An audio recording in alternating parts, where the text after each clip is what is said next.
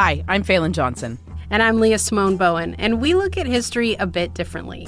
Have you ever wondered how hundreds of wild horses came to inhabit an island in the Atlantic Ocean? Or what Lord of the Rings and a small town in Manitoba have in common? Or the burning question Did Canada invent the teen drama? The Secret Life of Canada is a podcast about the country you know and the stories you don't. New episodes available now wherever you get your podcasts. This is a CBC podcast.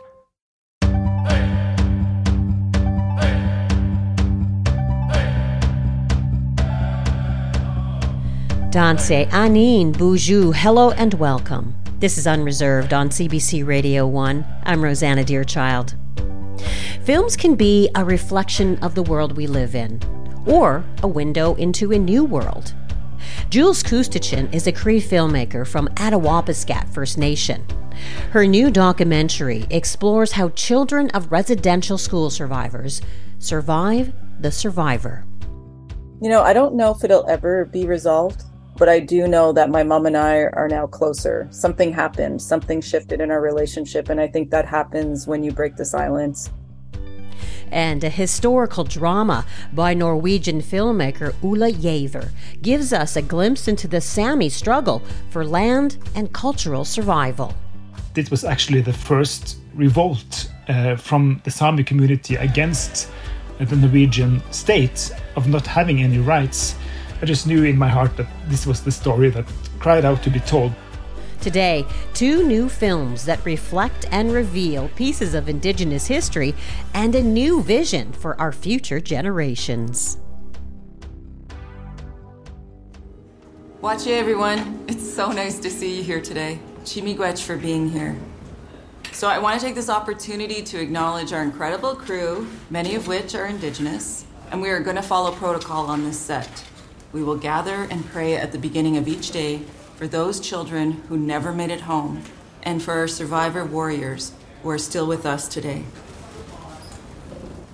WaaPaKe means tomorrow. WaaPaKe is the word for tomorrow in Cree and the name of the latest documentary film by Jules Koostachin. In the film, Jules explores the impact of residential schools by hearing the stories of survivors, including that of her own mother. Then in the fall, that's when they send me to residence school. I was kind of upset with my mom. She never came down, say goodbye. My dad came and hugged me and said goodbye, and I just wondering why they sent me away, but they didn't have no choice to do that. You know, I didn't know hmm. anything about that for a long time.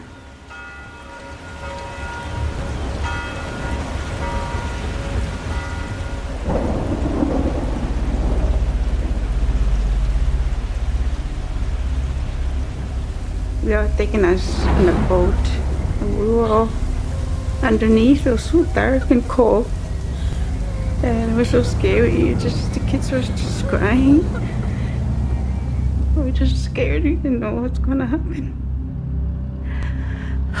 And then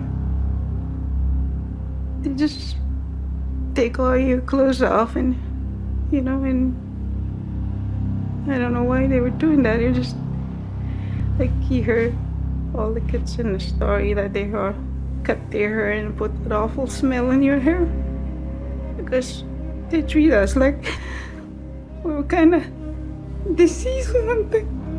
You know, just kids are just crying. Don't know why they treat you like animals. you know, that was a scary thing. Always remember that. Rita Okimawininew is a residential school survivor. Her story is at the heart of the film WaaPaKe by Jules Koostachin, and it's at the heart of Jules's own story because Rita is her mother.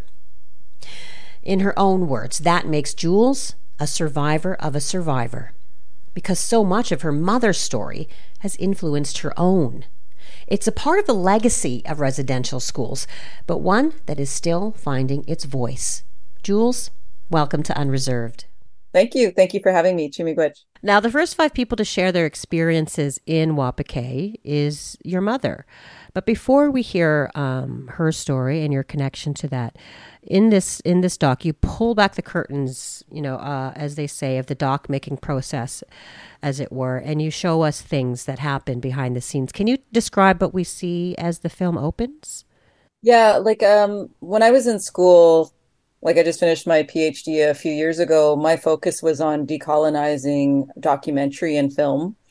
And I thought it was necessary for people to see or the viewers to understand how much it takes for someone to share their truths on camera.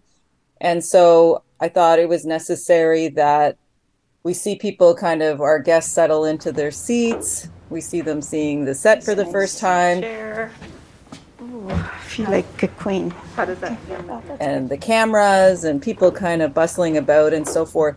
So I just thought that it was also necessary for people to hear what we do in the morning before we start our day, you know, in production, which like many of our crew were indigenous and reminding them that we had an on on set um, or on call counselor as well if they were triggered by some of the material. I find there's a lot of people that come into our communities and they expect us to share these harsh truths or share our trauma and then they kind of leave us high and dry so I really wanted to make sure that everybody was comfortable. And I know you can never really make anyone safe, but I think that we did a pretty good job in terms of, you know, having medicines and having an on on on call counselor and then starting our day with prayer. I don't know that that's just the way that I do it. That's the way I was taught. So I felt that it was important to bring that into my methodology. So that's pretty much it. And I really think it's important like I've made some artistic choices within the within the film where the guests look into the barrel, they look into the lens. So when you're watching it in the theater, you're held accountable for your place in this story as well. So there was a lot of important creative choices, I think. You know, as well as as that, you, you, you have very intimate conversations with with people, including including your mom, which is your first guest, Rita. What did you want us to know about what her life was like before residential schools? Well, I thought it was really important to start her story there because she has such amazing, happy memories being up in Lake River in Attawapiskat First Nation. I used to lay on the ground, like in the in the grass, green, green grass. I would look up in the sky, looking at the clouds, you know, just pretending they are animals or quiet what they are. And uh, I was just so happy to be free. And I love the birds, little birds. I used to just sit there and talk to them, you know, or butterflies or something. And just the sound, and when you live near the river and you can see the water, it just makes you so relaxed and different life. And I remember that's that's my happy time.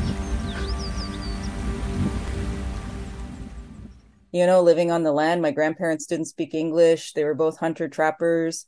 You know, she was born in a wigwam. That's pretty cool, you know. so I just thought it was like really important for people to understand this life, this beautiful life we had.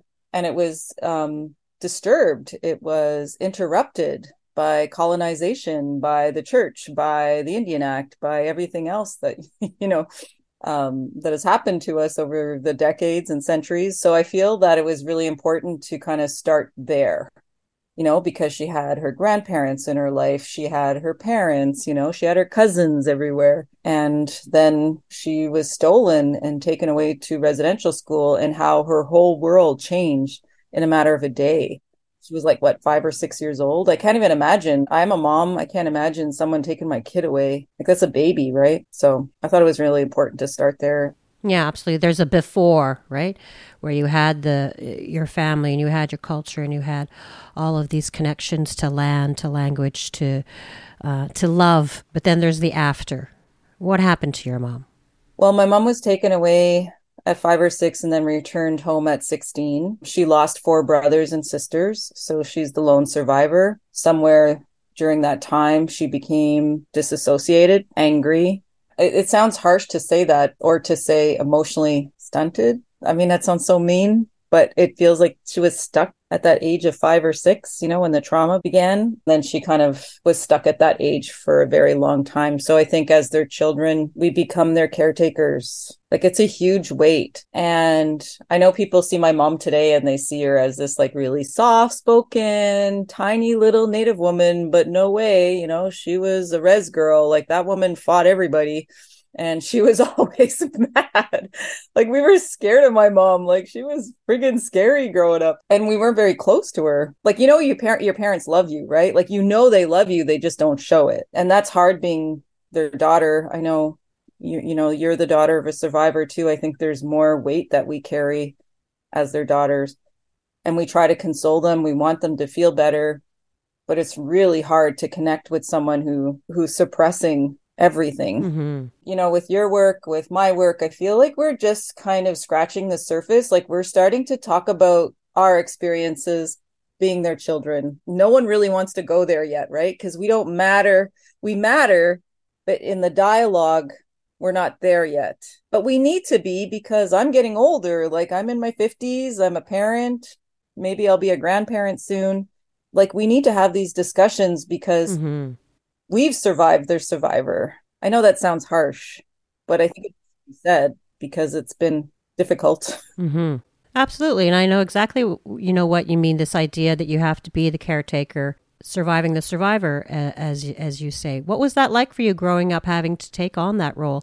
Uh, you know, you have you're being afraid of your mom at the same time, but you want to protect your mom because you don't want to give this idea like I am being negative against residential school survivors, right? You don't want to you want to have that protected front for the world. So, what was that like for you actually living through it, having to live it?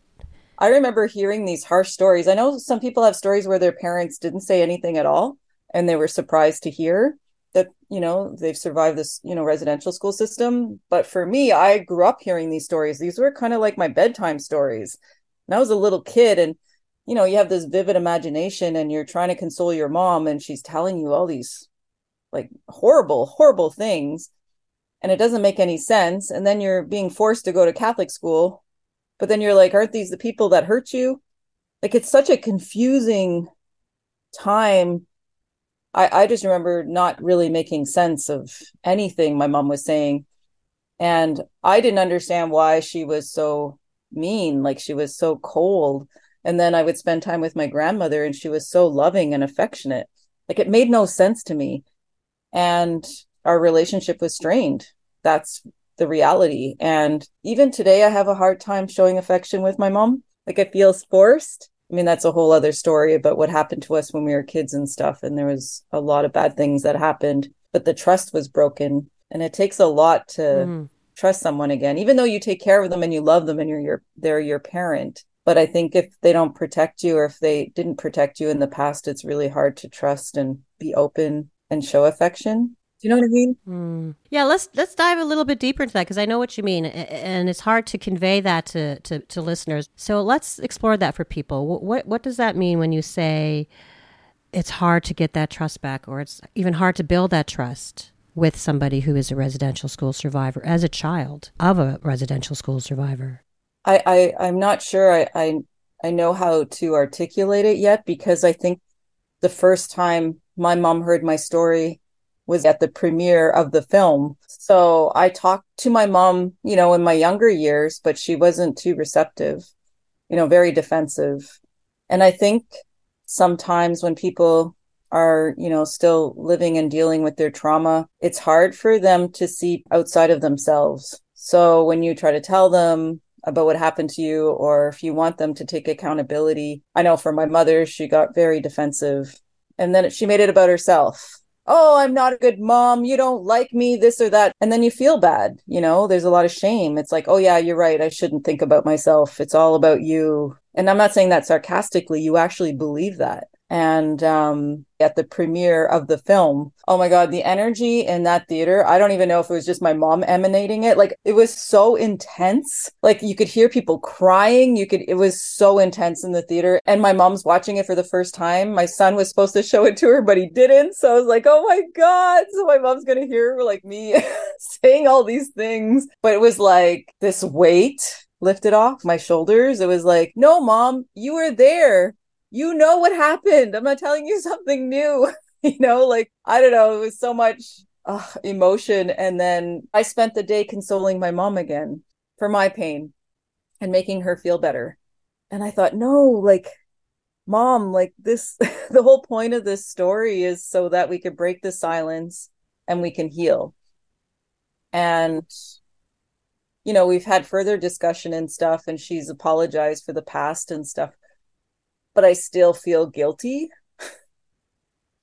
and I know people will be critical of me, or maybe they won't. I don't know.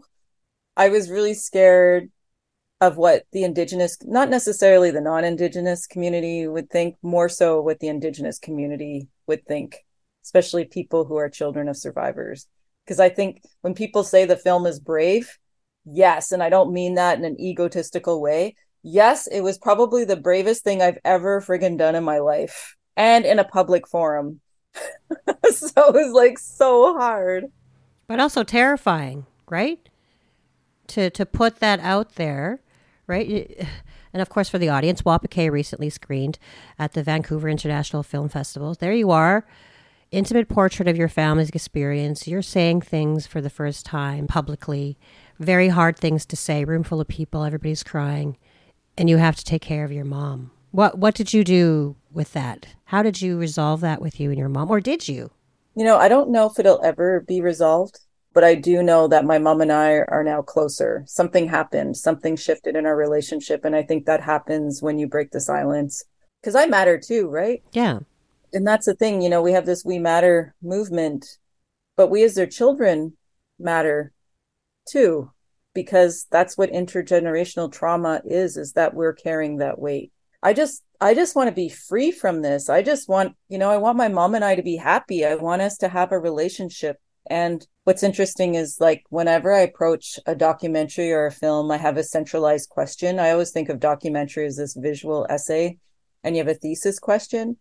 And my question is who am I without her trauma? Like, who is Jules? I don't know, you know, because her trauma has been mine since childhood. Ooh, I'm just going to breathe because there was a lot of breathing also in your documentary, and I felt myself doing that just now. Just wow. That's an important question, right? That who are we as, as as survivors of survivors of children of survivors? Who are we without that trauma? Were you able to answer that question? I don't know. I'm in my 50s now. I don't know. Hopefully, I'll figure that out soon. Mm. I, I still feel very much obligated to take care of my mom.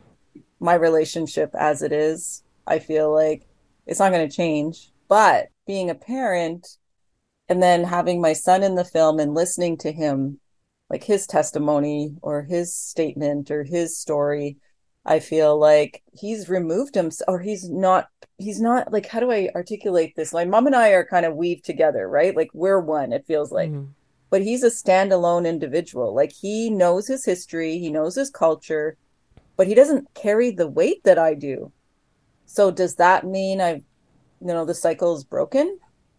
I don't know. But he's living his life. Like i have four sons and they're doing well and you know i've had I, I was a single mom with my two older boys and i have a set of twins who are 17 now or going off to university so i have like two sets of kids the older ones i raised like i had them when it was early 20s so i was just a kid myself but when i see them soar I feel like I've done something good. Yeah, I, I don't know if it's so much breaking the cycle as maybe creating new cycles, new pathways, new ways of being a mother, being a family. Um, and your son is, as you mentioned in, in this film, Asivak. Why did you want to include his story? Why do you think it was important to show that next generation change? I think it was important to have Asivak part of the story because he represents tomorrow. You know, he's my oldest son. I had him really young. He's kind of been with me on this journey for the last 30 years. And, you know, I just think he feels this responsibility to his younger siblings. You know what, what it's like with your kids? You see them and you talk, and, you know, it's very casual and stuff like that. But rarely do we have an opportunity to have these hard conversations. So I think this film provided that opportunity for us to kind of go there. And he had to sit there and listen. He had to, he couldn't leave. You know, we were both kind of had to be present. So it forced us to kind of have this challenging conversation. So I think in a way that was important. It really felt like I was uh, watching sort of a family coming together or coming apart or coming together again, like a counseling session almost. And it was kind of awkward, I, I have to be honest, sometimes watching these interactions. How did you feel making this doc and talking to your son about his anger or, or his reclamation of culture when he was hunting or, you know, your mother and how she was angry as you grew up? Was it difficult? Yeah, for sure. You know, when you're making a film, you kind of, you know, you have your transcripts, you're, you know, you go through everything. You want to you want to make sure the story moves forward. You pick out your themes. You do all this development and then you go into pre-production, production and then post. I think, you know, I was very selective in terms of what I wanted to put in the film. I held back quite a bit. I censored myself quite a bit, not necessarily in the interview, but uh, what you see in the final film. For sure, it was challenging, but it didn't feel as harsh. Like when I when I was watching myself on the screen, like when we were in the editing phase, it didn't feel as harsh as when I was sitting in the audience with everybody at the premiere. I was just like, oh my god, is my mom gonna still love me after this? Like that's what I felt in my heart. I was like, that's it. She'd be so mad at me, you know. But you know, when my mom and I we went to a, another screening and we were standing there together, and there was a residential school survivor who came up to us and she said that her children won't talk to her, you know, because she doesn't have a relationship with her kids because of I guess what transpired um, while she was raising them or in their childhood. So that hit my mom and I really hard. That's a whole other conversation too, right? Mm-hmm. Absolutely. How do we begin to repair that kind of damage? I mean, at the end of the film, you say, tomorrow means hope. It means we have a future. So, what does tomorrow look like for, for you, your son, and the generations to follow?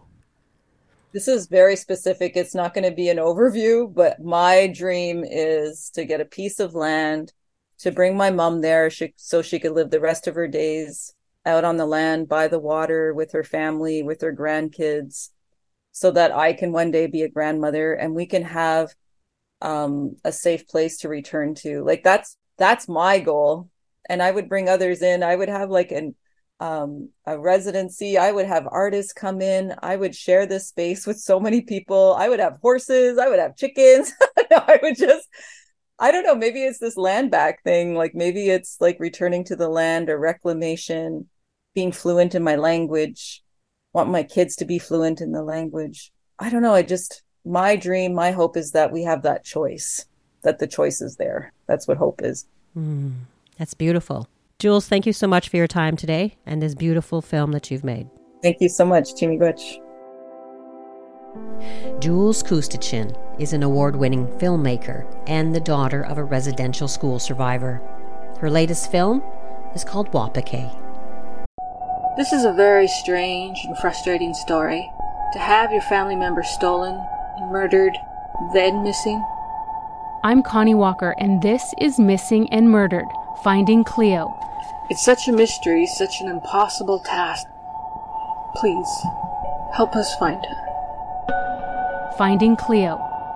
If you'd like to hear more, you can find the full season wherever you get your podcasts.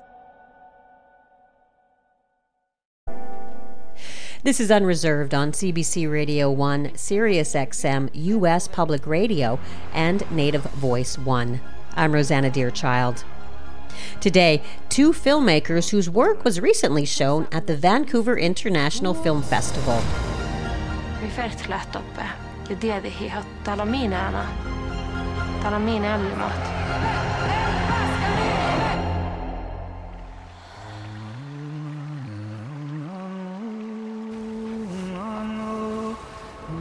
Skal dere rive det?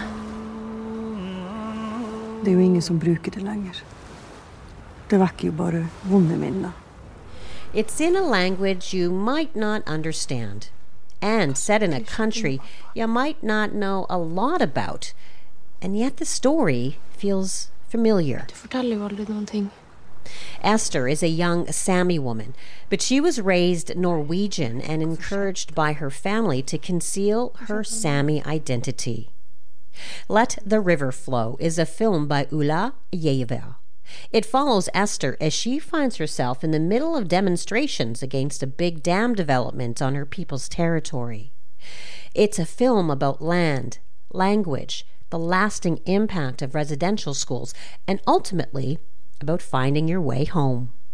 Ole, welcome to Unreserved. Thank you. Thank you for having me. First of all, tell us about Ester. Who is she? Ester is a she's a young woman uh, who has just graduated from her um, like teaching school, and she has started in her first work as uh, first job as a teacher in uh, in Alta, which is a really small community, a uh, small town in northern Norway. And she is uh, she's hiding her Sami identity because she doesn't want to be a target for for racism and discrimination uh, amongst her um, colleagues. And then these demonstrations against the building of a dam in the Alta River has begun, and um, she doesn't want to be a part of that because she wants to kind of keep her Sami identity hidden. But her cousin is a part of the demonstration. He is a, a Sami activist, and uh, he drags her along to this uh, demonstration camp where there, where there, are both Norwegian and Sami activists demonstrating uh, against the dam and then she kind of learns that it's not only about preventing a dam it's also about the, the fight for sami rights and it's connected to her story of, of hiding who she is and and her journey kind of begins then of taking back her identity as a sami mm. and when you say she wanted to hide her sami identity why is that who are the sami in, in norway yeah, the Sami is uh, the indigenous people of uh, of Norway, Sweden, Finland, and also a part of Russia. Uh, and they have been living there for thousands of years. It's impossible to say who came like first.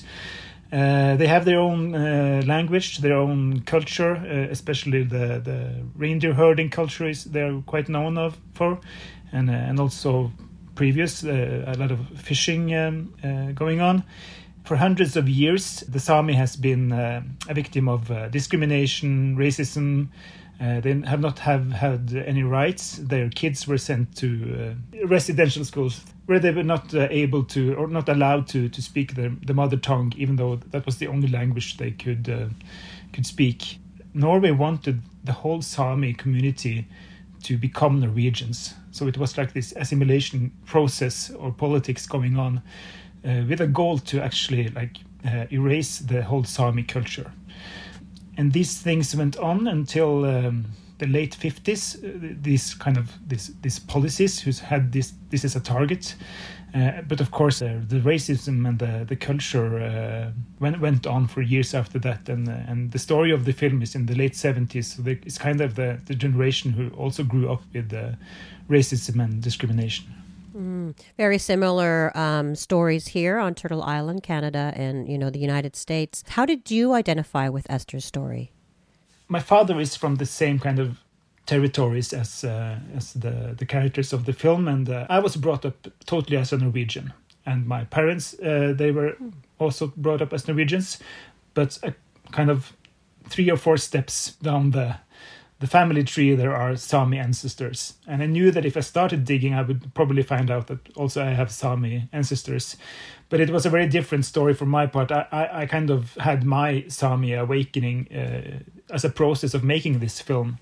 So I, am more identified with Ester in, in other parts, like uh, when I was younger and uh, trying to fit in. And I think uh, if you just like uh, make those feelings even even bigger or, or put in a in a context where it's not only about like fitting in it's more existential. I think that was was my part of kind of connecting with the, the main character. And of course i spoke to a lot of people and uh, who lived at that time who were a part of the the activists and also had the same experiences as ester goes through. Mm. so yeah. That's interesting to me that you say that you only started to learn about your sami uh, heritage when you were making this film. Is that why you wanted to make this film to do that to, do that connecting? No, actually not. Uh, the reason I, why I was so inspired by this story was mainly because there was this collective mobilization and solidarity at that time i think in, in all of the western world with the, like the demonstrations like the 68th generation uh, and the demonstration against vietnam and we had this case uh, who was like the most important political case in Norway for for years. And that collective mobilization and solidarity spirit uh, was the the thing that I thought we have something to learn today from. The, that was the first reason that I wanted to do this film. And then when I started doing my research and found out that this was actually the first revolt uh, from the Sami community against uh, the Norwegian state of not having any rights, I just knew in my heart that this was the story that cried to cried out to be told because I didn't know uh, how important uh, the Alta uh, case, which is like the the frame story frame of the film, was for the Sami people and the, in the fight for Sami rights, and uh, that kind of also gave me the the chance, and maybe also it was important that I had my own journey into finding out about my Sami roots Mm, certainly an unexpected gift, though, uh, and I do want to talk more about uh, the conflict itself, the Alta conflict. But where does your identity sit within you now that you've done this movie and the research? Uh, I think it's uh, it's an ongoing process because it's it's very strange to find out so late in life. Mm. Well, I'm I'm in the middle of the 40s. I'm, it's not late, but kind of I'm a very grown up person and kind of I'm trying. I'm trying to to learn the language. Uh, I have uh, a lot of Sami friends that I have uh, been really close to, uh, also during uh, the making of this film. So it's. I think it's just like uh, I have kind of accepted that this is just. I just have to to live with this being a process for the rest of my life. And for me, it's it's more like a gift to also have the the ability to learn another culture and somehow connecting with some ancestors that were kind of shown away or like the the, the legacy of them was, was not uh, visible in my in when I was growing up. Mm. Mm-hmm. Uh, and now back to the film. It's it is a dam development, as you said, to that acts as the catalyst for Ester to start asking questions about the the Sami way of life and and her own personal uh, history with that. Uh, and it's based on real events. Can you tell us about the Alta conflict? Yeah, there was this um, decision to to build a, a hydropower plant or, or a dam in the Alta River, and the Alta River is the it was at least then the northern Europe's uh, richest salmon river and a very important livelihood for the Sami people who were living uh, uh, along the the river, and of course also the Norwegian people. And uh, at first, it was the the plan was to build a dam that was so huge that it would uh, one of the third uh, biggest Sami towns would be totally underwater. Uh, and, and, this this town is also the most important uh, kind of town for Ester. It's where she her mother comes from. Her her cousin comes from this town. It's called Ma- Masi. So that was the original plan, and that says a lot about how how the Norwegian state looked upon their their own indigenous people. That they were like willing to put a whole village under underwater then they uh, the first demonstration was against uh, that plan, and they uh, they kind of found another place to build the dam, and this was in the late seventies. And the, then when the, the new plans were, were kind of coming in the in 1978, it was at first like an environmentalist uh, uh, demonstration mostly, with uh, also Sami activists participating in that. And then at one point, uh, seven Sami activists decided to go on a hunger strike in front of the Norwegian parliament. And that kind of changed the whole case from being at first only a, a protest to save the river to becoming a, a protest for Sami rights. Um, I don't know if I'm, I'm I'm going to spoil how it ends because the, the film is no spoilers, no spoilers. yeah. And so, was that that a true event ever resolved, or is it ongoing?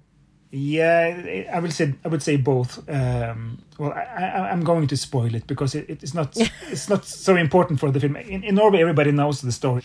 So so the dam was eventually built, but they ratified the ILO convention that they were going to protect their own indigenous people.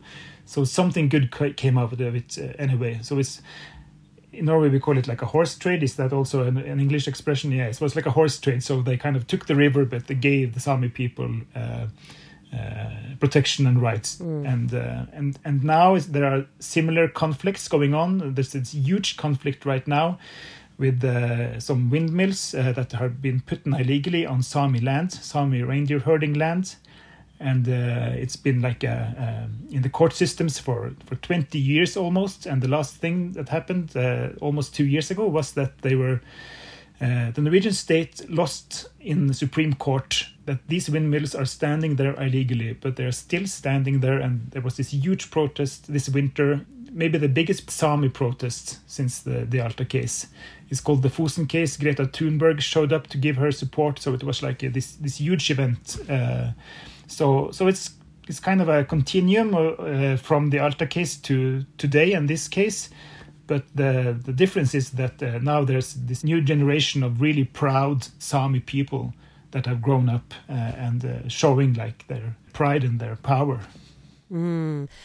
There's a there's a line in the movie that is repeated often um, by Michael, by uh, other members of, of the Sami that say they didn't just take our land, they didn't just take our reindeer, they're not just taking the river, they're taking our lives.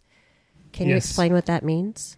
Yeah, that means because uh, I think a lot of young Sami people, especially those people who are growing up in the reindeer herding uh, families because it's a kind of a thing you inherit. You inherit the the, the herd. Mm-hmm. and uh, there are so many examples of uh, people that have to sell out because there's a, a mining project or there are like uh, windmills or, or uh, roads that are going to be built. So you you can't continue uh, what has been going on for generations. And this thing is maybe the only thing that these young people want to do. It's kind of a, it's a part of their their identity of who they are.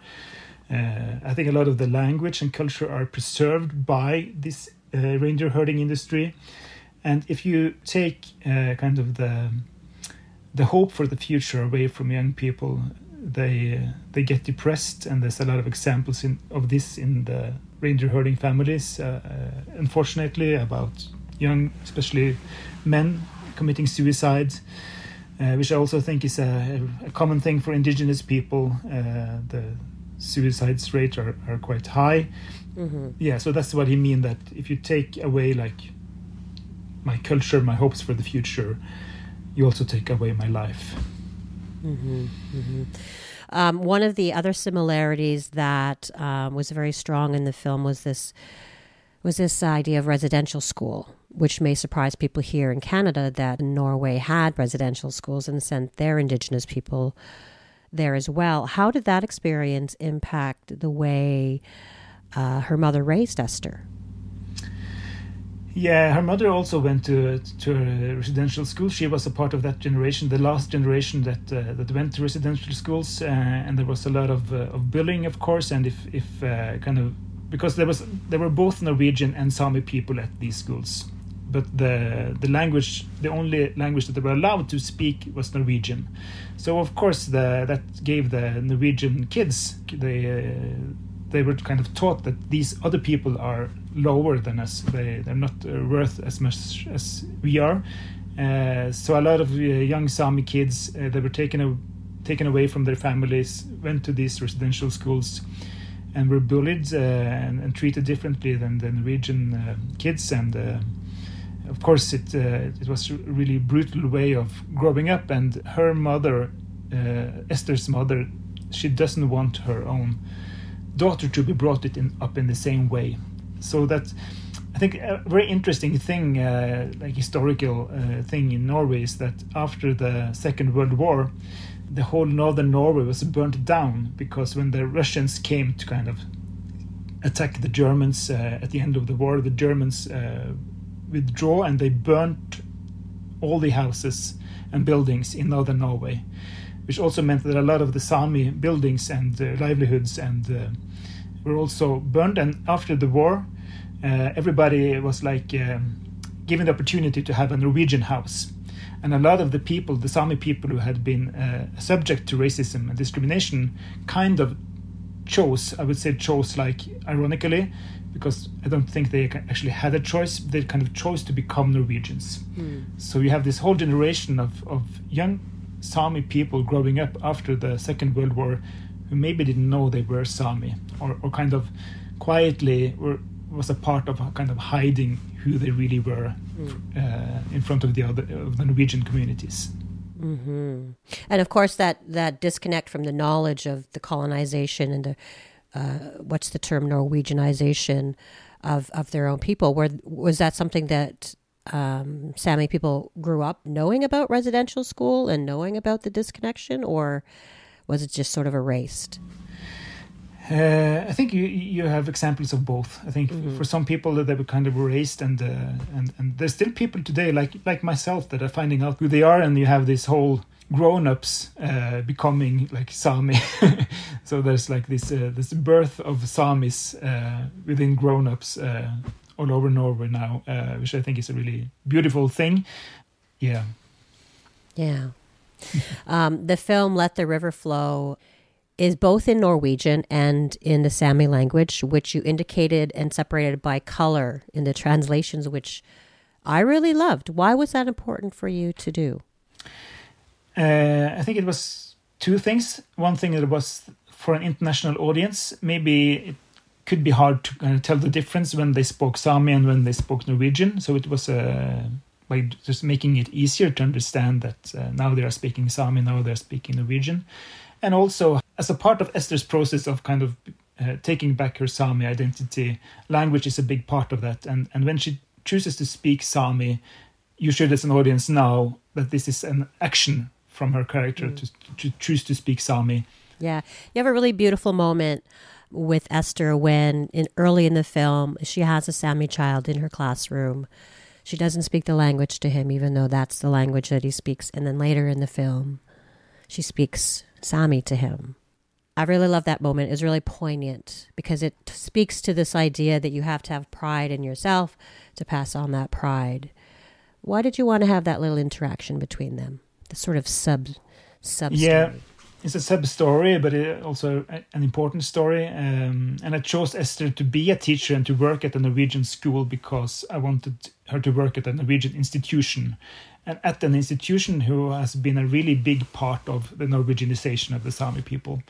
Uh, and being like put in that place, it gives her both, of course, a lot of pressure because she has to kind of fit in within the Norwegian society and uh, and codes and rules. And by having this Sami child in her class, she's given the opportunity to do something good, which she doesn't take in the beginning. Uh, and then when she she kind of accepts who she is, both in like the, all the sorrow, but also all the, the positive things, uh, and choose to speak Sami to him uh, in the end of the film. It also tells a lot about how she has evolved as a person, and uh, yeah, has become more brave and uh, and dares to to to speak her own language to another person who also speaks Sami.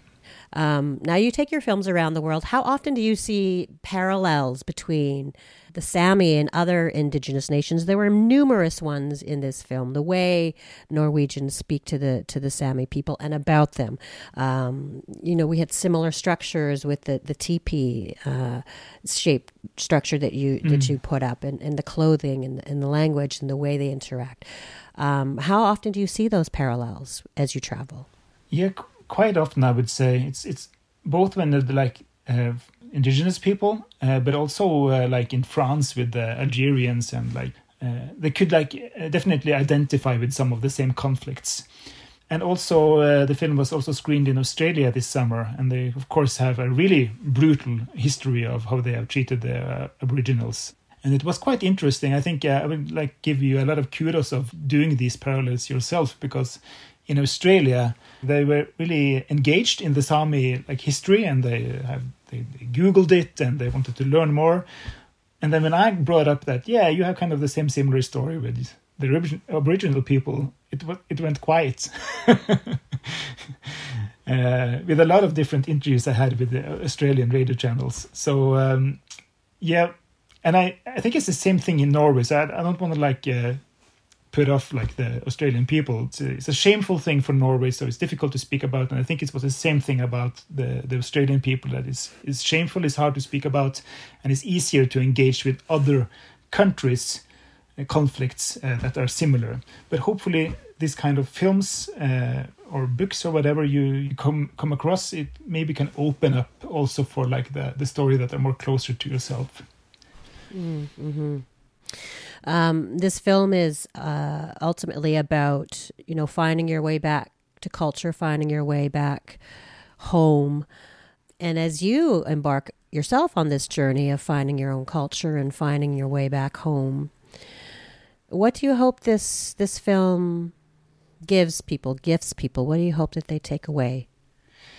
What I hope, and what uh, because when I was doing research, there was a lot of uh, like facts and like Wikipedia articles and books uh, that were written, but I I didn't come across something that offered me the chance to identify with how it was to be a young Sami person going through these experiences. And that's the, the goal of the film is to give an, the audience a chance to see the world and live through the experience that Ester does as a young Sami, as an indigenous woman. And I think we need also to to try to learn to see how things looks from another perspective. And I think the the minority perspective, the indigenous perspective, is uh, important for us to to bear that in mind. That the world looks different from other perspectives, and this film offers at least one perspective. You end the film very, uh, some might say anticlimactic, but I, I liked it. She ends up singing, how do you say it? Is it a yoika? Y- yoik, yeah, yoiking. Yoik. Yoiking. Mm. Do you have do you have one? Do you have a yoik? Uh, like my personal yoik? Yeah. Yeah, I was I was given one uh, uh, during the process of making this film, which is was like I'm really proud of that. Yeah. Do you know it? Can you sing it for us? Uh, uh, and I know it not that well, but I'll put like, you on the spot, but yeah, uh, but it's not. It's like you're you're not supposed to to yoik your own yoik. It's like Oh, uh, like brag. It's like uh, bragging of yourself, if you Oh, know what I okay, mean. It's like uh, yeah, it's it's up to others to kind of to Yeah. to give you the yoik and, and to perform it. Yeah, well, I thought they were really beautiful, and I'm glad you got one. thanks. and um, thank you so much for your time today and this beautiful film. Thank you, thank you.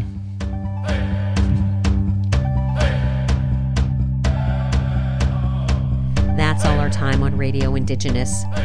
This episode was produced by Rhiannon Johnson, Kim Kaschor, Zoe Tennant, Laura Bone Stubing, and Aicha Smith Belghaba. Find us on our website at cbc.ca slash unreserved or download the podcast on the CBC Listen app. I'm your favorite cousin, Rosanna Deerchild, coming at you from Winnipeg in Treaty 1 territory. Ganaskan Mitnawa, I will say.